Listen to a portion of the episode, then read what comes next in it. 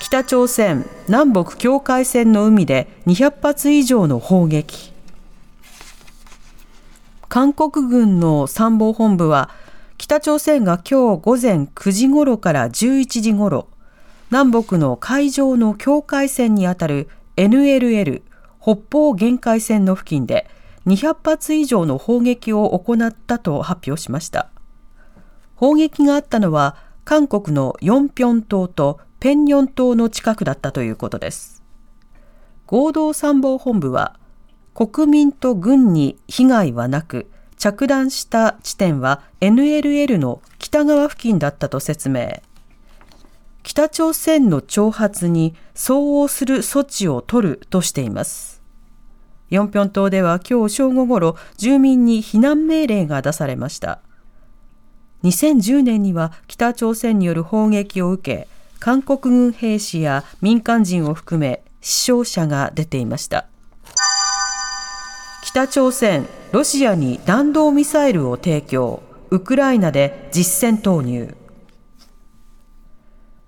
アメリカの NSC 国家安全保障会議のカービー戦略広報調整官は4日の記者会見で北朝鮮が複数の短距離弾道ミサイルと発射装置をロシアに提供したと明らかにしました。アメリカ政府によりますとロシア軍は先月30日と今月2日このミサイルをウクライナに対して発射したということです。北朝鮮からロシアへの弾道ミサイルの提供に関する情報開示は今回が初めてでカービー氏はミサイルの提供は国連の安全保障理事会決議に違反するとして安保理に報告するほかアメリカとして追加の制裁を行う考えを示していますそれでは北朝鮮が北方限界線付近で200発以上砲撃。こうした動きについて、朝鮮半島を中心とする東アジア国際関係史がご専門、大妻女子大学文学部准教授の松田遥さんにお話を伺います。松田さん、こんばんは。こんばんは。よろしくお願いいたします。お願いいたします。まず、この200発以上の砲撃が行われたというこのニュース、松田さん、どのように見てますか？はい。えーと、先ほどもニュースにありましたように、えーと、2018年に韓国と北朝鮮の間で緊張緩和と偶発的な衝突を避けるために南北の軍事合意というのが締結されました。はいしかしあの、2019年には以降、形骸化しておりまして、うん、昨年にはもう北朝鮮の方から合意の破棄というのを一方的に宣言した状態になっていました。はい、ですので、まあ、そういった南北の合意というのが、まあ、破棄されたんだなということが実際に分かるような事件だったかなというふうに思います。うん。このタイミングでのこの砲撃、どういった狙いがあると見ればいいんでしょうか？そうですね、やはりあの先ほど申し上げた通り、まあ、本当にこの南北の関係というのが、まあ、昨年からだいぶこう緊張状態が増している状況ですけれども、はい、まあ、それをこう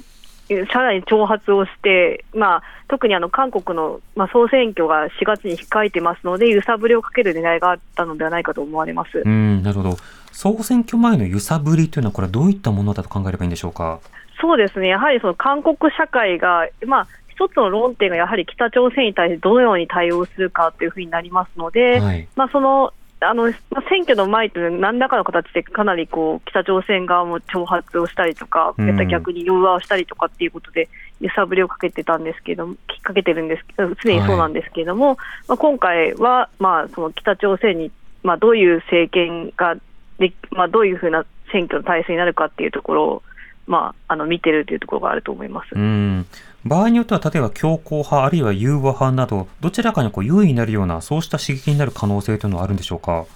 そうですね、今、あのえっと、ねじれの状態が続いておりまして、はい、ユン・ソンニョル大統領が、まあ、野党なんですけれども、ただあの、その国会の方では与党の方があの議席数が多い状況になっています。でそれで、まあ、今回、そのユン・ソンニョル大統領のもうその与党がまあ、あの議席を多く取らなければ、政権運営が非常に難しくなるというような状況になってますので、はい、まあ、そういった意味でも、今回の4月に行われる韓国の総選挙というのは大切な局面かなというふうに思います。うんなるほど。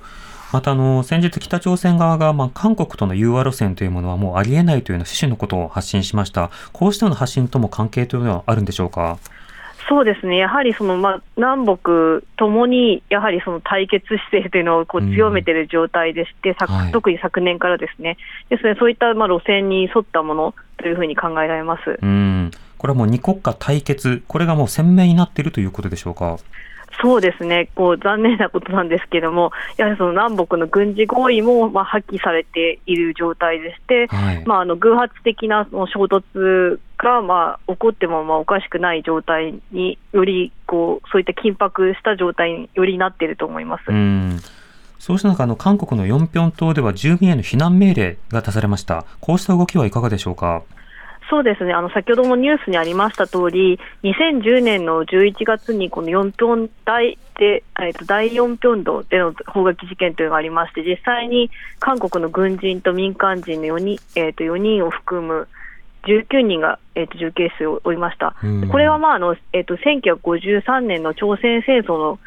休戦後、本当に初めてその韓国の領土をまあ、攻撃したということがありまして、はい、まあ、今回もその被害がないようにということで、避難命令が出されたと思われます。うん。そのこれまでもさまざ、まな砲撃などで被害者が出ているということで、韓国側はこれは当然、被害を最小化したいということになるわけですか？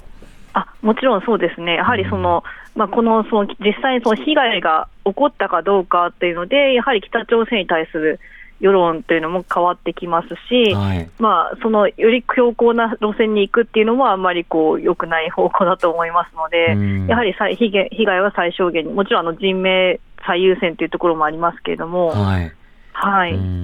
またあの北朝鮮はこの間、軍事偵察衛星の打ち上げを行い、またロシア側にまあ様々な協力をしているという段階もあります。またロシアから様々な技術の供与を受けているという指摘もあります。これらの動きというのは韓国にはどう映るんでしょうか？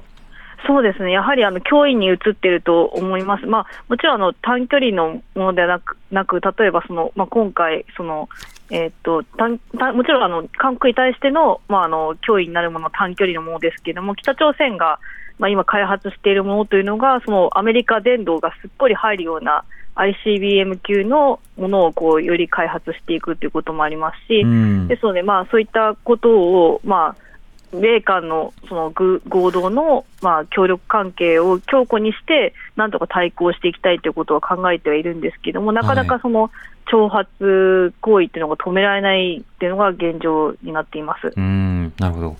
なお、あの、先ほど与党、野党の話がありましたが、あの、つい先日、まあ、韓国の最大野党の代表が、まあ、刺されたということが報じられて、日本でも大きな、あの、センセーショナル受け止められ方をしました。これ、続報などはどうなってるんでしょうか？そうですね。あの犯人が逮捕されたんですけども、その犯人のまあ思想的なものとかっていうのはまだよく分かっていません、はい、ですので、まあ、あのその支持者を装ってまあ襲撃したということなんですけど、まだそのあたりに関してはまだ分かっていない状況です、うん、日本ですと、場面によっては、例えば宗教法人、場面によってはセキュリティの話題など、あのどういうふうにこう議論するのかということで、まあ、いろいろその事件ごとにまあ問われてきたわけですが、今のところはまだ状況を見ているという状態なんでしょうか？そうですね、犯人が逮捕されて、取り調べが行われているという状況ですので、うん、はい、まだあの、まあ、これを先ほど申し上げた総選挙がありますので、はい、あまりこれを政治的に何かこう、どっちかに有利になるような方向は避けたいっていうところは、どちらもあると思います。うん。そして今年2024年、この北朝鮮とロシアとの関係というものは今後どうなっていく見通しでしょうか？そうですね、やはりあの、もともとその、えっと、ロシアからのそのウクライナ侵攻が始まった後に、まあ、ずっとその武器を輸出してるんじゃないかということを、まあ、アメリカ側はずっと言っていたんですけれども、はい、まあ、それをずっと否定し続けていました、それはまあ国連の安保理決議で、まあ、15年間、武器輸出を禁止されていて、でまあ、それ以上、これ以上、まあ、制裁が強まるということをできれば避けたいということは北朝鮮側はあったと思います。ただ、やはりあの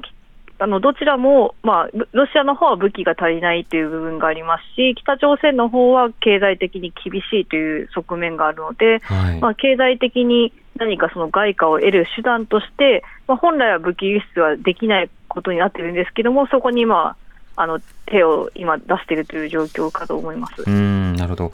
そうした中で、まあ、あの韓国あの、アメリカや日本との外交、非常にこう重要なタイミングになるかと思いますが、日韓関係においては、松田さん、今、注目はいかがでしょうか？そうですね、やはりあの徴用元徴用工の問題というのも、まあ、今、韓国国内で裁判が続けられていまして、はい、まあ、それがこうどのように、判決がこう、あのね、様々出てるんですけれども、まだこの問題というのは、完璧にまだ解決したわけではないっていう問題もありますし、うん、また慰安婦の問題というのも、まあ、今、棚上げ状態になっています。ですので、まあ、歴史に関する問題というのが、まあ、かんまあ、完全に解決したわけではないっていう状態ですので、うん、まあ、それをこうどういうふうにこう、えー、と日韓の間でこう話し合っていくかっていうところが大事になるかなと思います。なるほどわかりました。松田さん、ありがとうございました。ありがとうございました。ありがとうございました。大妻女子大学文学部准教授の松田遥さんにお話を伺いました。知る、若手、動かす、荻上チキ、セッション。2024年1月1日に発生した令和6年能登半島地震とその余震により各地に大きな被害が出ていますこの災害で被災された方々を支援するため皆様からの義援金を受け付けます。お寄せいただいた義援金は全額日本赤十字社を通じて被災地にお届けします。振込先は三井住友銀行赤坂支店。口座番号普通9830-511繰り返します。口座番号は普通9830-511口座名は JNN、JRN 共同災害募金です。三井住友銀行以外の金融機関から振り込む場合は振込手数料がかかります。皆様のご支援をお願いいたします。